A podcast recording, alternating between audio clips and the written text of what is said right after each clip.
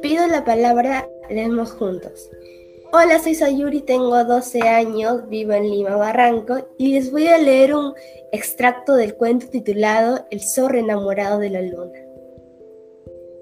Luna lunita, esquiva viajera, amarte quisiera y contemplar tu hermosura. Si vivir conmigo tú quisieras, por ti dejaría la tierra entera. Y si no me quisieras, cuidaré tu reflejo la vida entera. Gracias.